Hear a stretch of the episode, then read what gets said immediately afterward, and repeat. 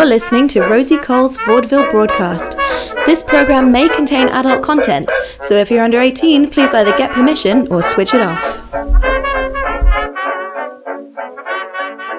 Uh, good afternoon, podcast listeners, audience. Today I am incredibly lucky to be in the presence of Vivacity Bliss. Hello. Hello. So I hope uh, everyone out there knows what she does, but if they don't know, because she does many things, Vivacity, what do you do? Uh, well, I'm most known as the producer of Cabaret Roulette, Yay. which has come up many times on this podcast before. I just keep interviewing all the fans. uh, I think actually, since we're on, we're almost finishing our second year. I think we've worked with pretty much everyone at this point, and that's probably why it comes up so much. Uh, yeah, so that's my baby. Um, I've also done a bit of performing around, so some people know me as a performer, uh, although much less than as a producer. you actually came up as a performer in our Jim and Kim podcast. Yes, because I was I was Jim's second. Uh, it was actually uh, he, he he mentioned that he had gone to see Little Lady Luscious's show, and had seen me in it. He was actually the victim selected from the audience for the harassment in my Canada act, where I actually grab somebody and I bear hug them and don't let them go long past the point that it hits into discomfort. Um, and that was the day I met Jim.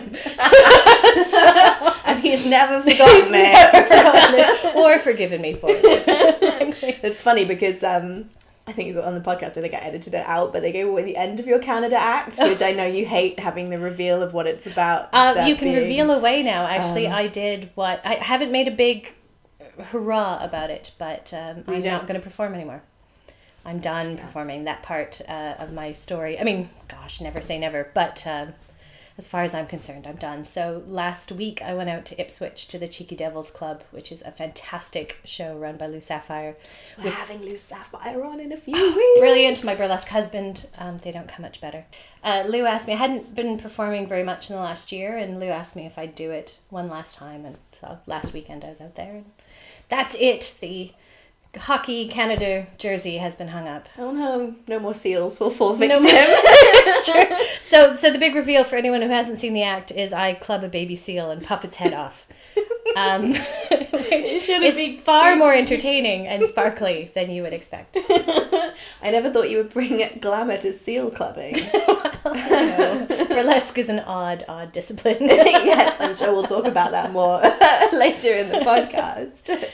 So you've been a burlesque performer, yes. uh, which is I feel fairly recent dish for you. Ooh, three years, I Yeah. think I did performing. And um, roulette obviously has been running for two years now, coming up to its second birthday. Mm-hmm.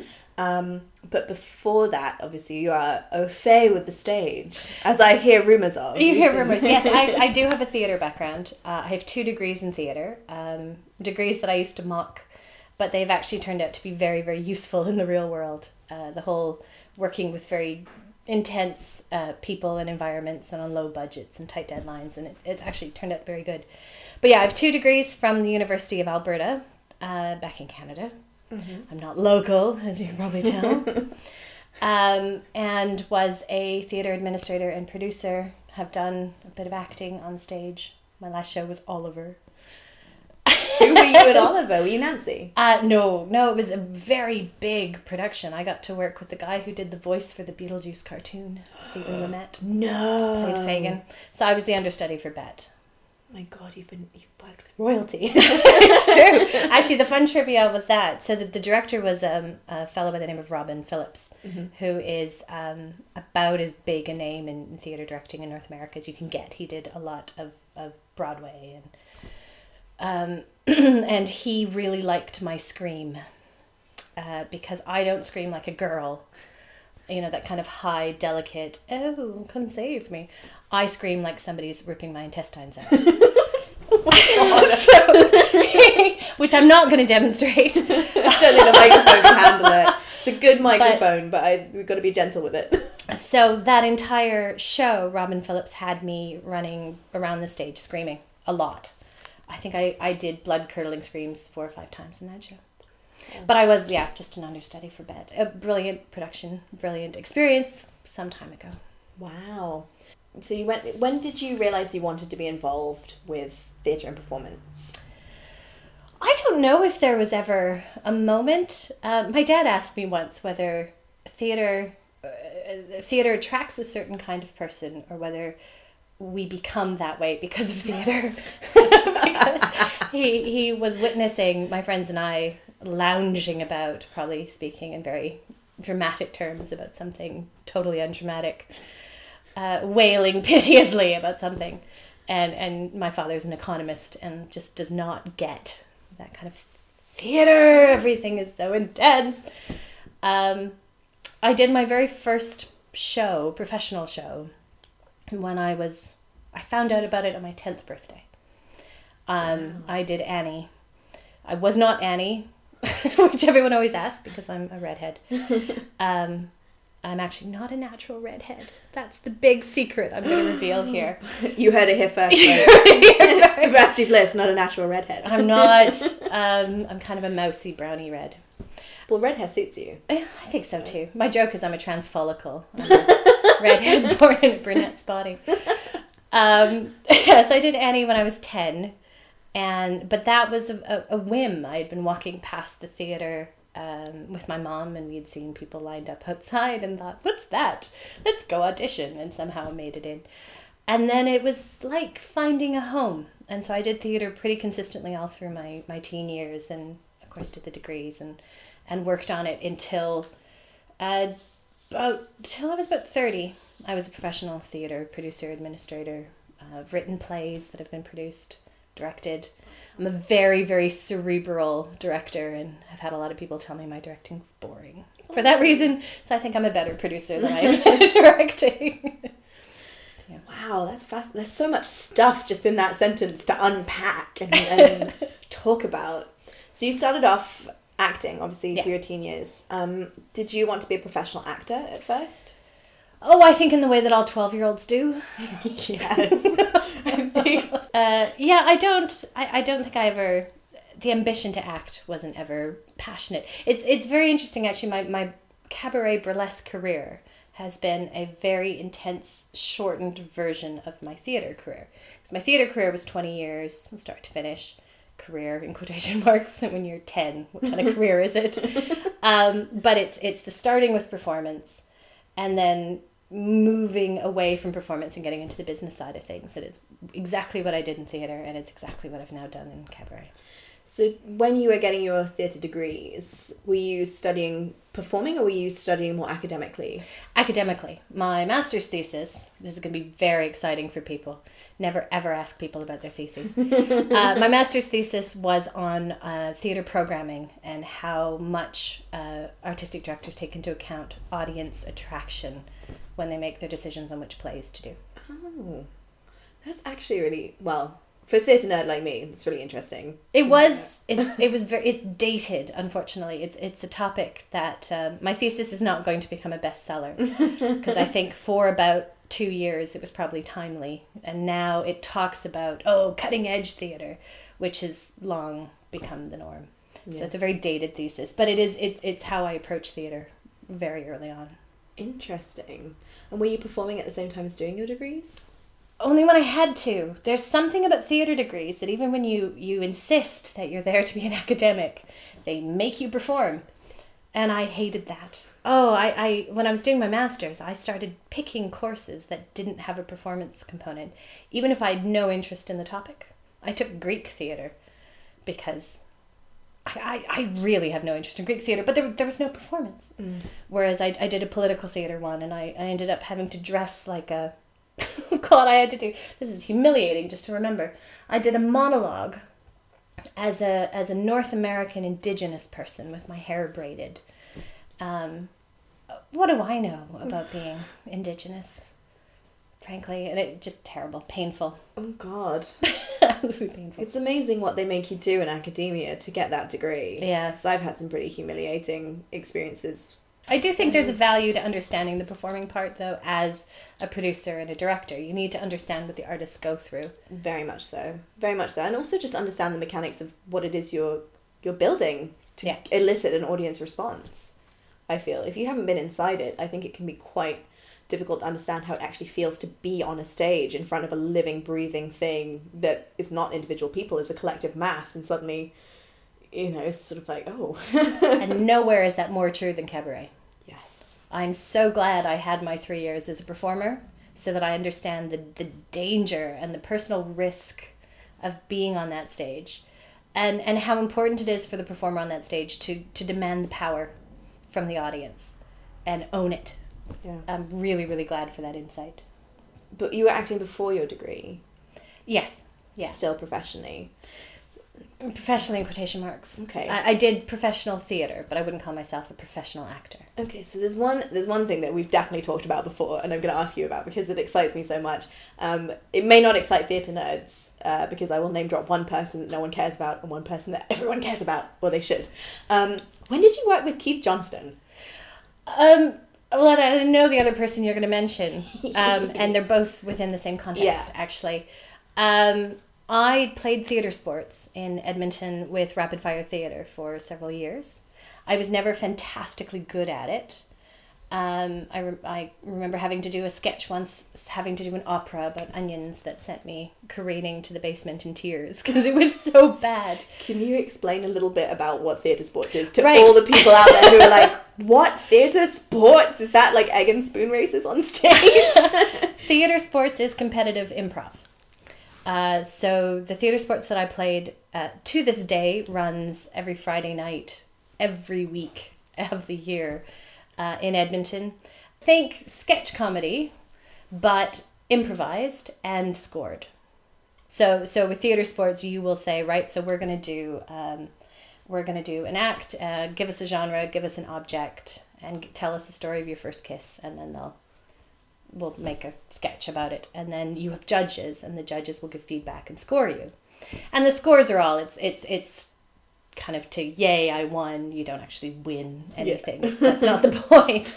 So i played that for a few years. Um, theater sports as a model i'm not sure if it was invented by but it was certainly perfected by keith johnstone uh, who's a, a director of what would you say therapy theater kind of, yeah. It's like.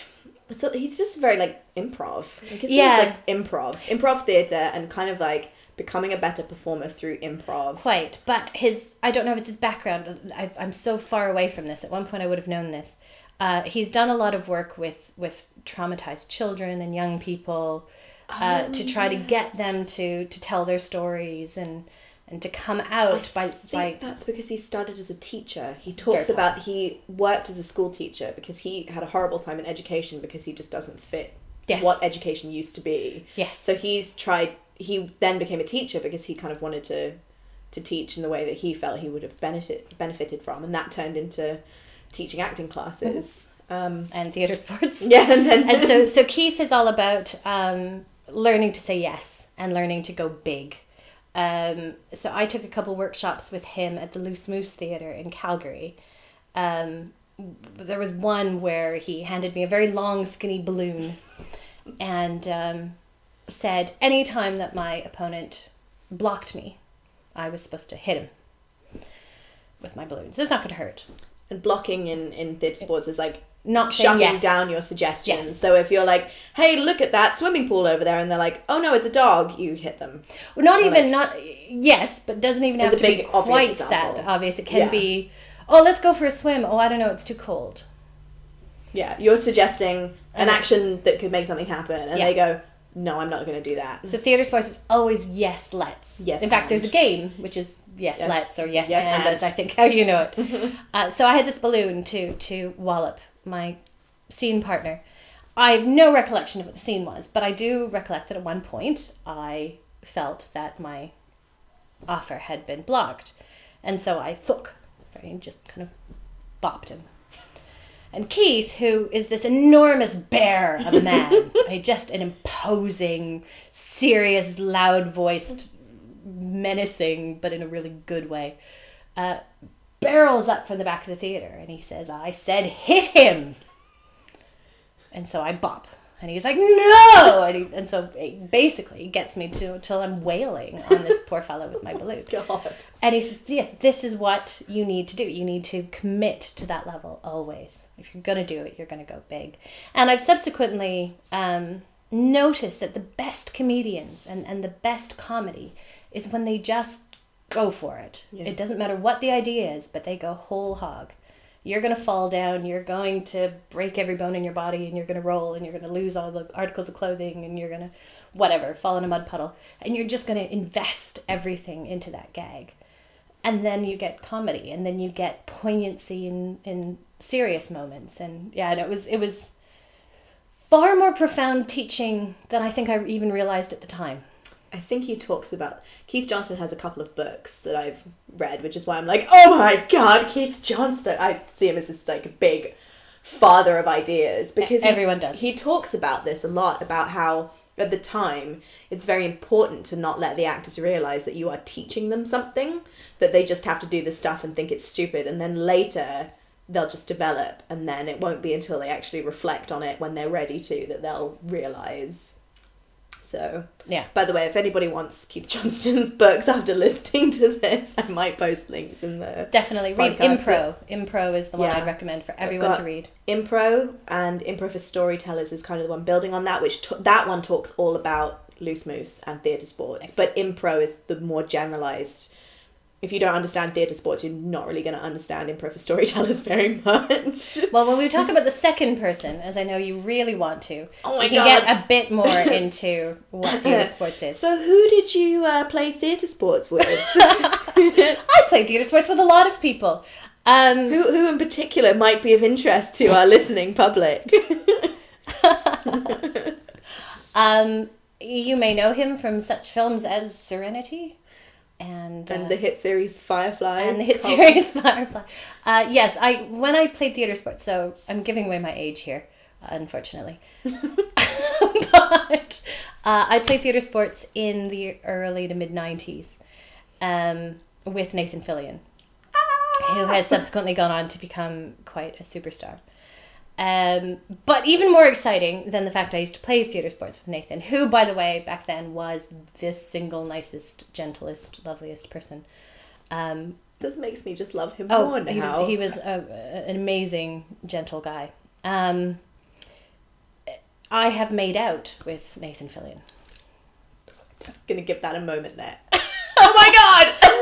Uh, in the context of theater sports. See, this is so for all of you lovelorn, slightly awkward, slightly geeky people out there. Theater sports it gets you some action. um, so, as I mentioned before, I'm not a very good improv Gets player. you action with future movie stars. with future movies.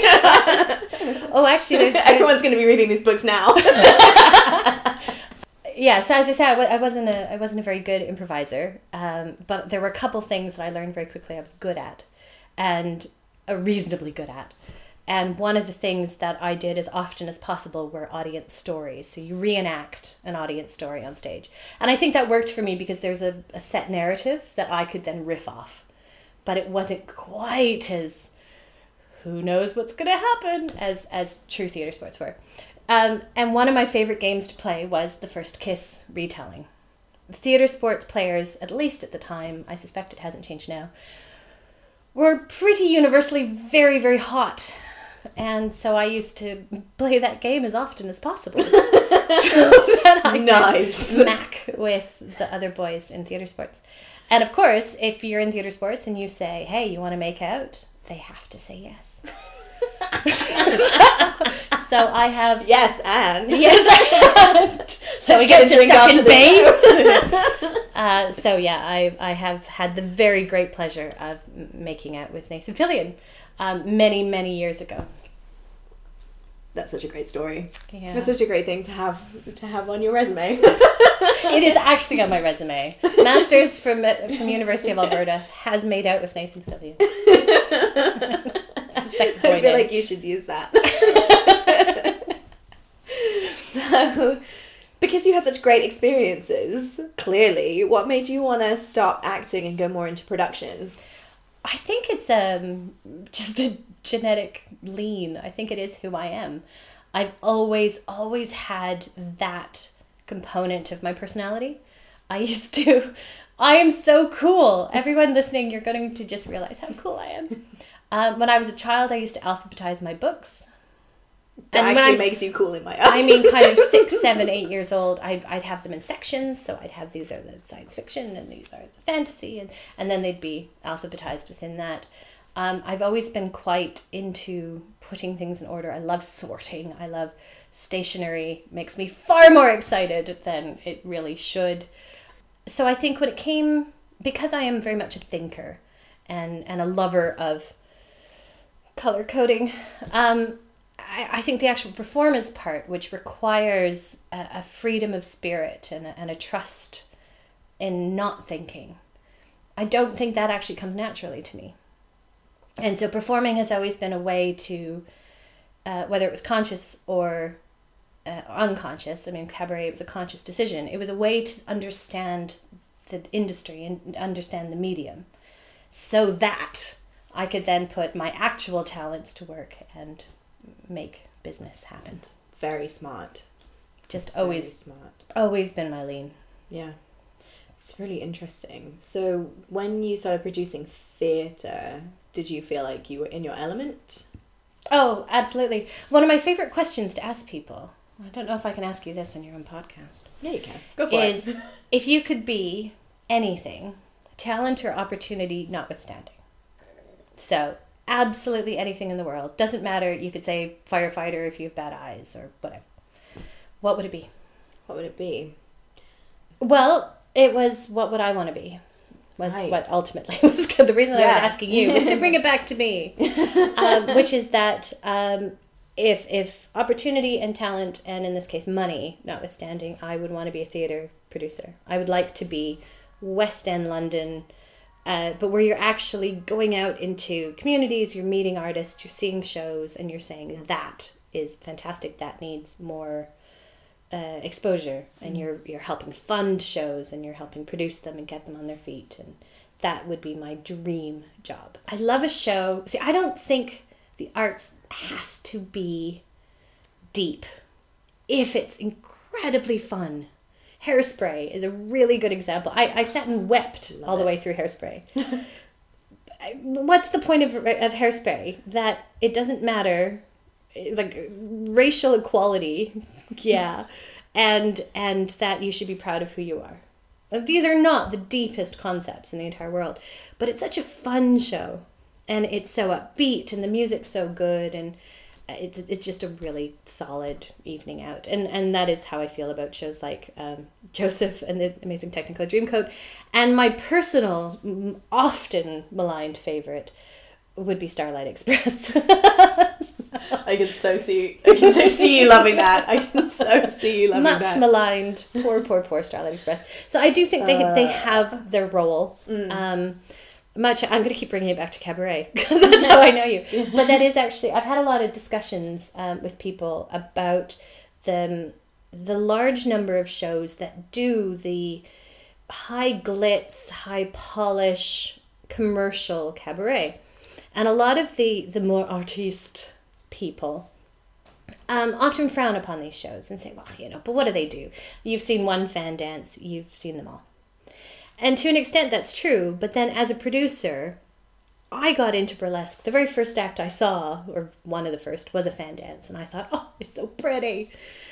Fan dances are commercial because they are digestible and, and they immediately trigger the audience into liking it because, you know, ostrich feathers and rhinestones and pretty girls. And these are things that we know how to respond to and that we're going to enjoy the first six times we see it. So, if done well, and somebody has seen that fan dance six times, then they're going to go, okay, you know what? I'm getting a little tired of fan dance. What else is out there? And so, I, I really strongly believe that the commercial cabarets, the Andrew Lloyd Webbers, they get people into the rest of it. I don't think theater could exist as a neo immersive art form. Nobody's going to, to leap from watching Celebrity Big Brother into seeing Punchdrunk the Drowned Man because it, it's too intense. They need to understand a bit what they want, what they're expecting, how to respond. I'm okay with that. Such an interesting relationship that the arts has with what we perceive as highbrow and what we perceive as lowbrow, and then the money and the artistry and that kind of thing. And so, when did you move to the UK, and why? Why the UK? From Um, wonderful Canada, where you were producing and See, now this is going to take us off on a, on a bit of a wild goose chase. I did not move to the UK from Canada. Ah. Um, I came, I arrived here uh, on June second, two thousand nine. Um, otherwise famous for the exact same flight timing. I was flying over the ocean when the Air France plane went down. oh my goodness. So I don't know what kind of trivia that means. I just remember getting off the plane in Gatwick and thinking, "Oh, I know that wasn't close, but that's still creepy." that's, that's terrifying. we were both up in the same ocean at the same time. Wow. Um, I'm glad you made it. thanks. I don't think there was any real risk. Uh, I wasn't coming from Rio. yeah. I was, however, coming from Mexico. Ah. And uh, yeah, I'd been living in Mexico City for three years. Not, before you asked, doing anything remotely artistic. I had quit theatre as a career when I was about 30 and um, decided that it was time to get a real job that would pay off my student loans someday. was that the the mentality behind it? Was like time to get a real job, or or did did the lovies just get too much? opposite to the Lovies, actually. Um, I had met a series of women um, in my in my ten year span as an arts administrator, um, which had culminated in the final woman. There were three in a row. Women who were so bright and so strong and so smart, and they were all kind of in their forties, I'd say, and I was this plucky little upstart. And I met them, and I thought, I want to be you. I'm going to be you in twenty years. And then in the course of working with them realized that they were angry, bitter, hostile shells, that, that the industry had broken them. And I had a bit of a gift of foresight that if I was 45 and still paying off my student loans and still having to live with four flatmates, I probably would try to destroy the 22 year old upstart trying to take my job also. Uh, so I decided to leave before I started hating it. I could I could see it. I wanted more from life than just being in the arts. It wasn't enough for me. Um, although obviously I can't get away from it entirely because as soon as I did get the career solidified, the first thing I do is go back into the arts, but on a hobby level. Um, yeah, so I'd quit theater when I was 30. I had given away everything I owned and broke my father's heart and moved to Mexico City in pursuit of a man with very long eyelashes. That never happened, particularly with the eyelashes. Um, but I I had the tremendous gift of getting to know a country and a culture so different from anything I'd ever personally experienced. Life in Canada is pretty easy if you're white. At least I'm sure it's a different story.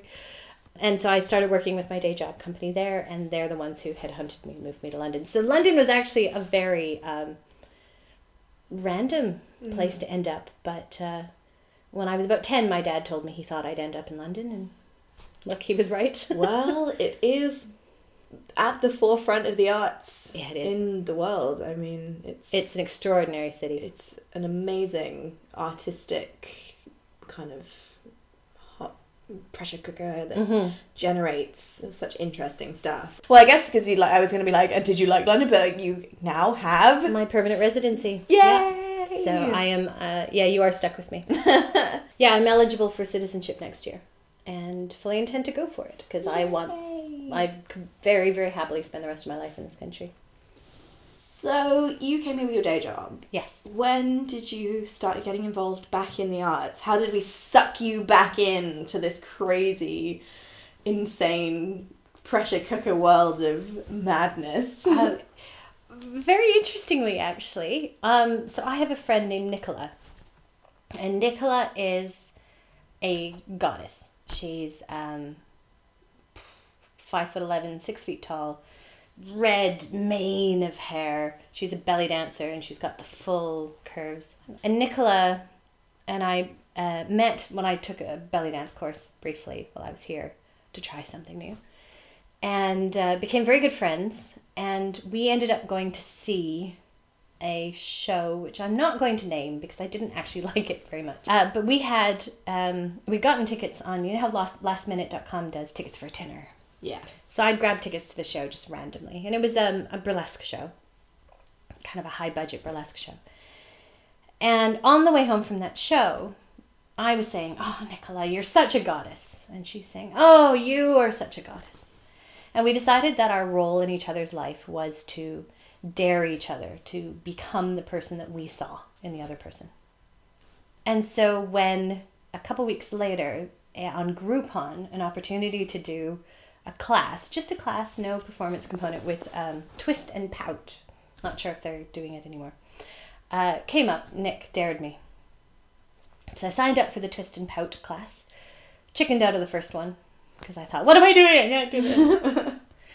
and then went to the second one and, and really enjoyed it because it was you know, flouncing around with boas and gloves and all that you know hen night stuff that we tend to frown upon once you get into the industry.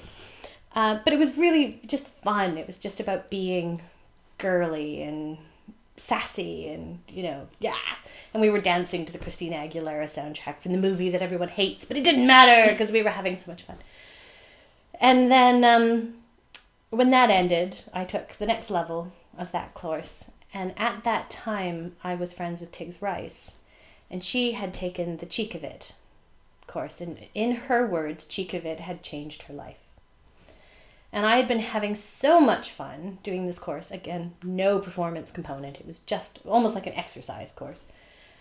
That I thought, I gotta do it. It's gonna be my Everest. Just once. Me with my body issues and my, you know, size 16 and and over 30, I'm gonna get on stage and I'm gonna get my boobs out. and it'll be the hardest thing I've ever done in my life. And it was very hard that course with the cheek. I mean, it was really good course, but it was it was so against everything. My entire relationship with my body. It it, it required such challenge. And then the night came when I was going to do my debut as part of a troupe. And I thought, okay, just once, this is it. This is it. Just my Everest is tonight. And I got on stage and I took my bits, my clothes off, and the crowd went, way. and I signed up for the advanced course that evening. Wow. and I just kind of rolled with it. Uh, so it was much like most of my life has been actually a, a series of fortunate coincidences that all just kind of snowballed into progression. It's interesting you say fortunate coincidences, but I always feel there's something in people that seeks out the thing they secretly want to push themselves on, you know? Because with the burlesque course, you wouldn't have kept going with it if you really, if you really felt like, you know what, I'm not into it. It's too hard. It's pushing Mhm. me too far. But there's got to be something in you that's like, you know what, this is, I know on some level this is enjoyable and good for me, and I really want to keep going. Yeah, and and I did have. I mean, peripherally, it wasn't just the course. Uh, after, at some point in the twist and pout era, um, I had answered a call on the Ministry of Burlesque site to for some last minute emergency stage managing for Lady Bo Peep at the Brick House. And so yeah, I'm free tonight. I can do it. And um, ended up stage managing a show with Luna Rosa, Kiki Lovechild, Vicious Delicious and it was like throwing a fish back into water like that's what i really remember was being backstage with the artists and thinking i haven't done this in five years and i hadn't realized how much i'd missed being in this environment and i'm sure well no without a doubt that fed into the decision to do cheek of it and kind of progress mm. fully Yeah. Well, Kiki, Fun fact. Kiki Lovechild is super fun, so. kiki lovechild's impression of me that nice was that night was nice girl pity i won't see her again That's so famous last funny. words That's so funny. That was his read on me. Oh, nice girl, won't see her again. Think that means he's terrible at first impressions. Or you were giving off a vibe that was very different to how you. I was felt. I was a very different person back then. Um, I, I was I was very scared. I was very uncomfortable. I was not of this world. I was somebody who was peering in through the the, the smoky wind the windscreen, the window of it, and kind of exactly trying to see what I could make out through it. Um, and I absolutely wouldn't have given off any sense of I belong here in that moment. So I don't begrudge it. Uh, I do think it's very funny though. Because Yeah. Kiki and I have worked a lot together since. Cool. So you started performing more, and just, Yeah, it, well, did it I- snowball, or was it always just dipping your toe in? Performing was always kind of dipping my toe in. Um, the, the, the involvement snowballed very quickly. I had the idea for roulette six months after I debuted as a performer. Where did the idea for cabaret roulette come from? I love this Genesis story. Um, again, fortunate coincidence. Um, I had a, a friend, um, uh, Katie Vale, who does Katie Vale Designs now, fantastic milliner. and we had been talking about a, a, a ringmaster idea, act idea. And oh, and then we could do this, and then we could. And then she said, "And I give it to you. You you run with it." And I said to her, "Well, I actually think we should both do it because we're so different." Now she doesn't really perform much, but at the time she had this kind of '80s high energy, and I said, "Let's let's both do it and see what happens." Because that'd be really interesting, actually, to see what the same idea given to two very different artists would turn into. And then about two weeks later, I started casting for Roulette, which is based on that concept of if you take that idea, the ownership of the idea away from an artist and say, right, I'm not giving you a blank slate. Here's the thing you have to think about. Now, what do you, Rosie Cole, the belly dancer, what do you bring to it? Forget about making that idea original because it's not going to be, it's going to be the same. So it's about you and your talent rather than the idea and take that the the rein of the idea away. Yeah, what's your originality? Exactly. As a performer. Focus on the performer rather than the idea. It's really that's actually a very it's a very theatre way of looking at it. Because, because actors have to play the same character. Yeah. As other actors have gone before them. And of course you have people like McKellen doing Macbeth. But then there, Macbeth keeps going. People keep doing more and more Macbeths. Mm-hmm. It's not an original play to do now. You haven't written it yourself. And even in writing plays, there are still the same themes that keep coming up again and again. If you've ever read any unsolicited There's new writing nothing scripts. that's not been said. So it, it becomes about the actor and what they bring to the performance, which is bizarrely a novel idea to the cabaret world, where people are still like, she took my music. How have you found producing Roulette? Because it's coming up to its second birthday, as we said earlier Yes. in the podcast. So how how has it been getting to this point where you're like, oh my god, we've hit two years?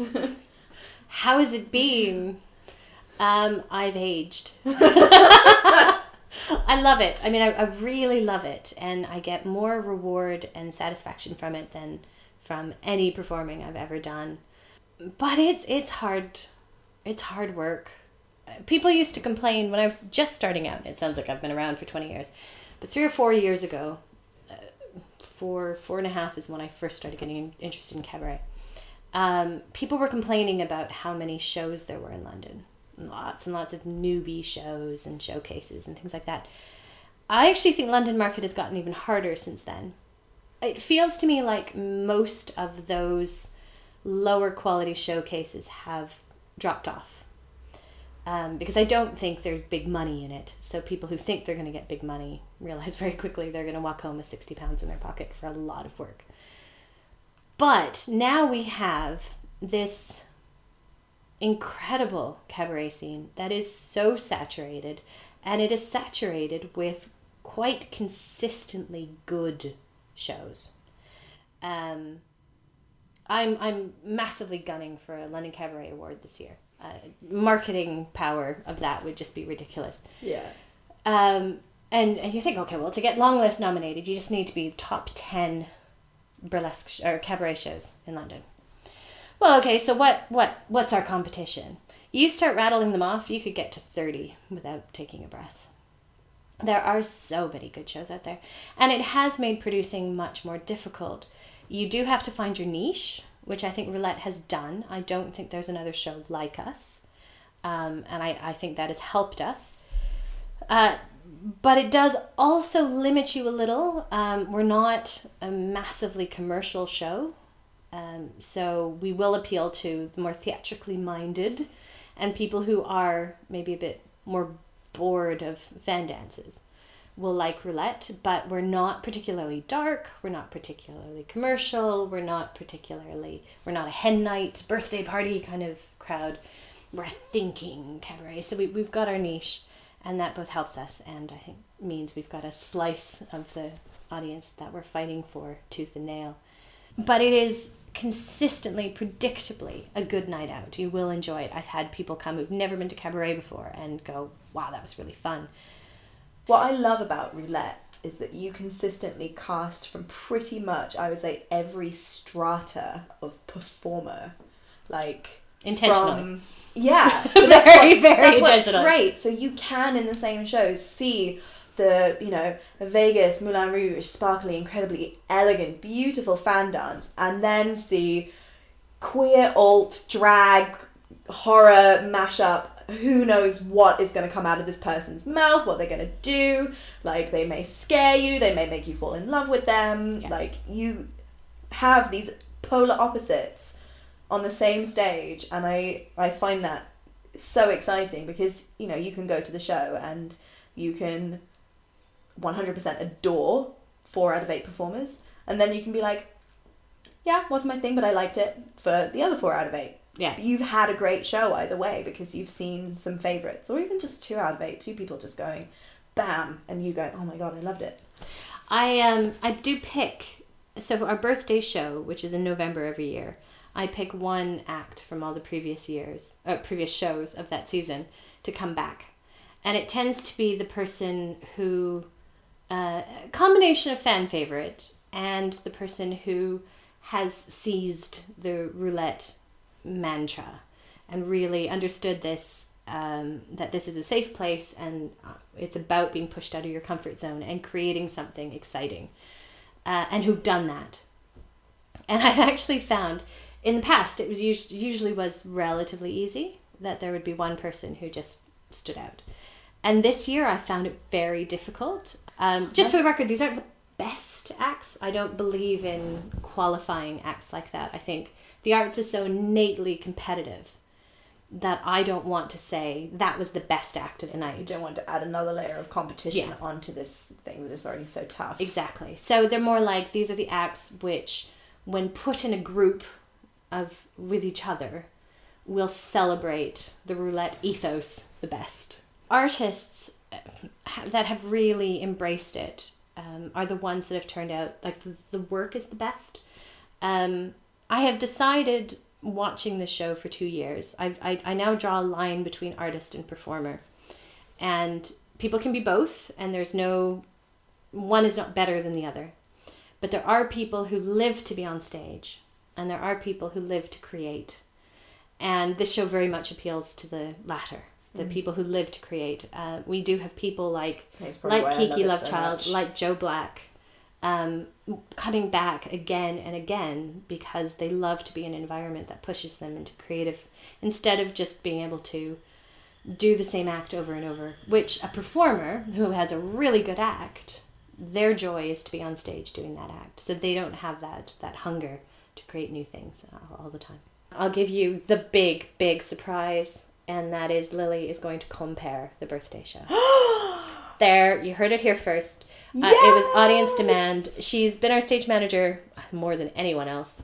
Um, she's so incredibly magic on stage. She's amazing. And what's funny is when you find a compare that doesn't get Lily, you feel frustrated as I feel frustrated as an audience member that they are not using the amazingness that is Lily Yeah. to her full capacity because give her the right compare and she Incredible. is she, I, I would watch uh, the Lily revue to be honest Hilarious, like unnerving, so politically incorrect.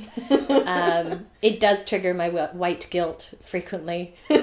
Uh, when she's in the in the room and she's on as Lily at the show started, she will speak to you in character, and that always freaks me out a bit because having a paid Thai uh, bride as my stage manager is always a bit disconcerting. But no, she's help. underpaid help, underpaid help. Um, but no, she's she's so magic on stage. So I, I really like the role that the stage managers have played, a role that uh, Ruth Young at the door has taken up as well, also from the second show. See, our second show was just where Roulette was really born. Um, anyone who's been to Roulette will have seen Ruth. She's she's been our door person for every single show except our very first one. Uh, uh, Ruth showed up unasked for the very first show. Again, first show we'd had a door person. Second show we'd Ruth Young in character in a habit as Sister Euphemia, who is this uh, oh, spiky tongued Irish nun. Um, crazy Irish crazy Irish nun. Um, which the crowds liked so much, she came back as the nun for the second one, and now she's themed. She's been the Lady of the Lake. She's been Doctor Who. She's been She's been the Joker. the Joker. Yeah, she's she's become as much of a performer as everyone else, and, and a huge part of the show. And and to me, that that speaks really highly of the environment to the show that everybody, with the exception of me, who shows up in my jeans and t-shirts and That's your prerogative as creator. I don't stand out at all. but everyone else involved in the show is so 100% into it and it is it's such a big game and such a family. It's it's quite magic. It's I, I really like that. It's I like how fun. empowered they all are to to find that creativity. So so we'll see what happens with Intergalactic. Um, the friend, it was actually a friend of mine, uh, Liz, who suggested it. It's her birthday show because it's her birthday on Friday, I think. Oh my god, is this And, the uh, one who wanted a Philip K. Dick act? She wanted a Philip K. Dick Oh, Jesus Christ. And she said to me when she suggested uh, when it won, she said, "I there just there has to be there has Would she to mind be if Philip it's K. more Dick." Blade Runner based than. Uh, She'll be delighted. I've already told her that there's Electric a, Sheep. a Blade Runner. Okay. God, I wanted to talk to you about your exit from Cabaret, but I don't know if we have time. So before I turned on the microphone, you were saying how Vivacity Bliss, as the performer, uh, has done well. You said earlier in the show actually that you, it's you did your your last one in Ipswich. Yes. What's been your decision to completely decide that your journey is over and how are you gonna kill her? how Am I gonna kill how are you gonna kill Vivacity? Um, it's very interesting that you actually say kill vivacity because that's that is very much my lean. Um, I don't see it. I don't feel like it's a retirement because I never really had a career to speak of, and I, I don't really think the scene will miss me. Um, which is not to say that I was you know poor or unwelcome or anything, but I you know I I, I wasn't a pillar of the community as a performer. Um, but the whole the construct of vivacity bliss is something that i'm really starting to wrestle with um, the twee name i'm really over the twee name uh, anyone who works with me as soon as they go oh yeah, you're vivacity i immediately switch to my real name and no no no please call me. Because I, I, I find it very strange. I can deal with viv i think because it's a real name.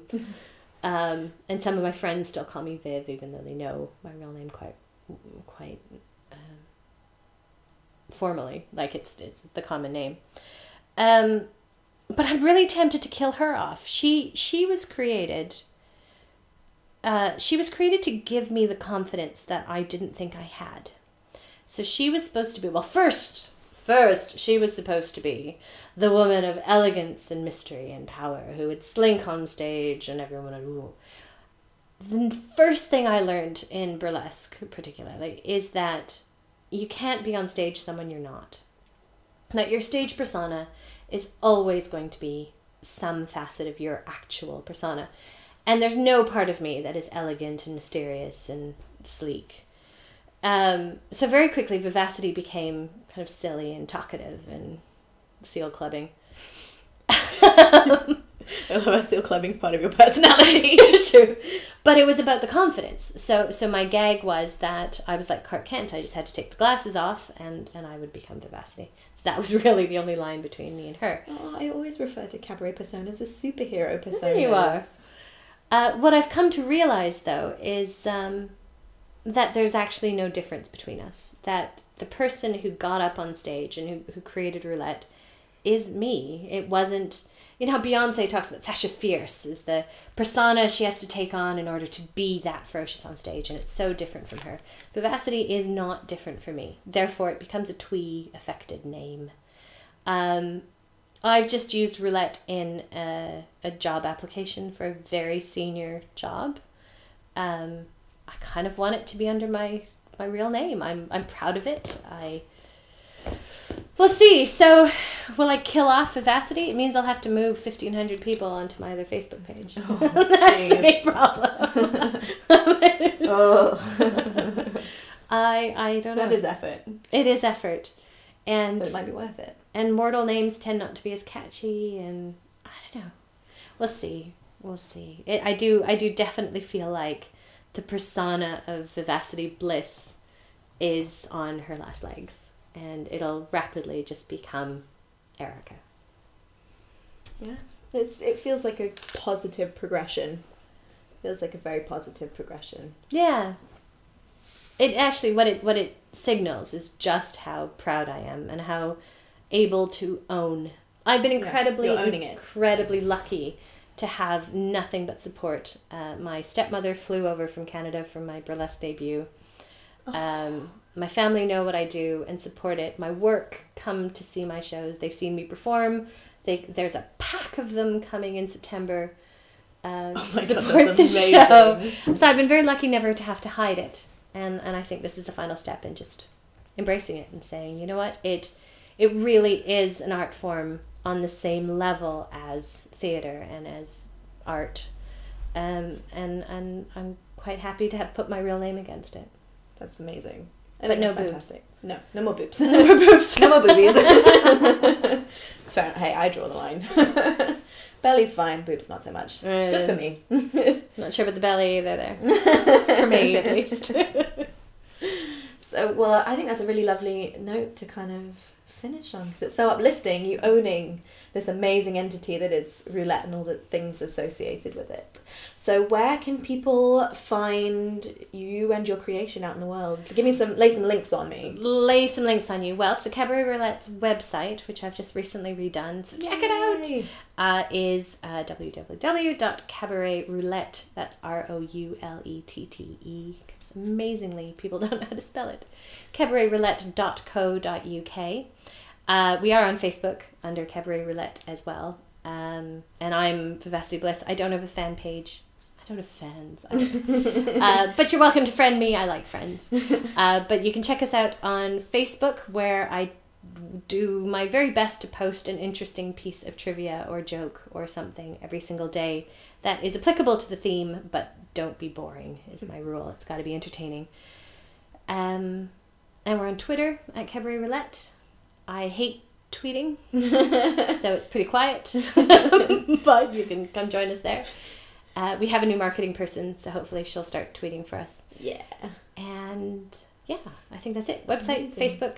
Twitter. I don't do any of those. And the in- show, the tweets. next show, And the next show, that you should all come to, having heard about this. Well, I'll, the next three shows I'll tell you all about um, because they're all very exciting. So next up in nine days, ten days, I've just made Rosie's heart stop.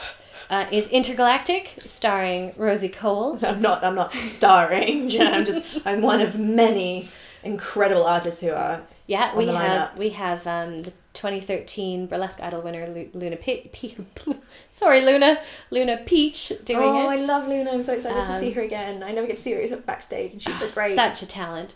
Uh, we have the fire goddess uh, that is Red Sarah doing it. We have Jade Adams, who is an award winning international comedian. Incredible show. Then um, Griffin and Jones as and well. Griffin and Jones, Griffin and who are fan favorites of roulette. Uh, then in October, October, oh gosh, I should know these off the top of my head. Eighth, I think it is. It's the second Wednesday. Uh, we have. yeah, the other one's September 10th because this isn't kind of come out in 10 days. This is going to come out like five days before the show. Oh right, So Sep- Wednesday, September 10th, come to Intergalactic. Then Yeah. October the October eighth, I believe it is. Yeah. Is um, Again, addiction. Wednesday. Um, and addiction is it's a bit of a shameless cast, all star cast, because I wasn't sure if it was going to be our last show, so I just cherry picked. So we have Kiki Lovechild, we have Joe Black, we have Ria Lina, who just won uh, an award in Edinburgh. Um, we have Peggy DeLune, Betsy Bonbon, Man. Oh my god, it is an incredible show. And then uh, November 12th is Cabaret Roulette's second birthday bash, uh, which is as much party as show. It'll be some of our favorite acts from the past year and cake. I promise cake Oh for my everyone. god, I have to. Last year I was in Mexico for the first birthday bash and I was so upset. So this year, From an audience perspective, I think, and I'm a little biased, I admit, but I think last year's first birthday bash. it's a good thing this is ending 'cause I can't speak anymore. First birthday bash was the single best evening of cabaret I've ever seen in my life because we had that benefit of knowing the acts, yeah, so it could be programmed a little, a little, a um, little a little smoother.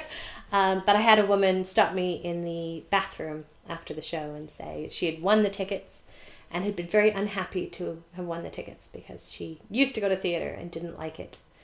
And or sorry, go to cabaret. Didn't like it anymore. Wasn't for her. She said, "You have reminded me why I used to love cabaret." Ugh. So that's the birthday show. It really is just a magic evening of madness. And there will be a giant tampon being wrestled by Fanny Dent. Yes! Fanny Dent's come up a lot in this podcast. She's we're, a talent. We're fangirling about Fanny Dent. We are. I, I love that woman. I think she's amazing. I think between Kiki Lovechild and Fanny Dent, oh my god. they've I been just, the hot buttons. just want to hang out with them all the time. Kiki doesn't even know who I am. I'm just like, I love you. He does not know me at all. I'm sorry, Kiki. This is weird.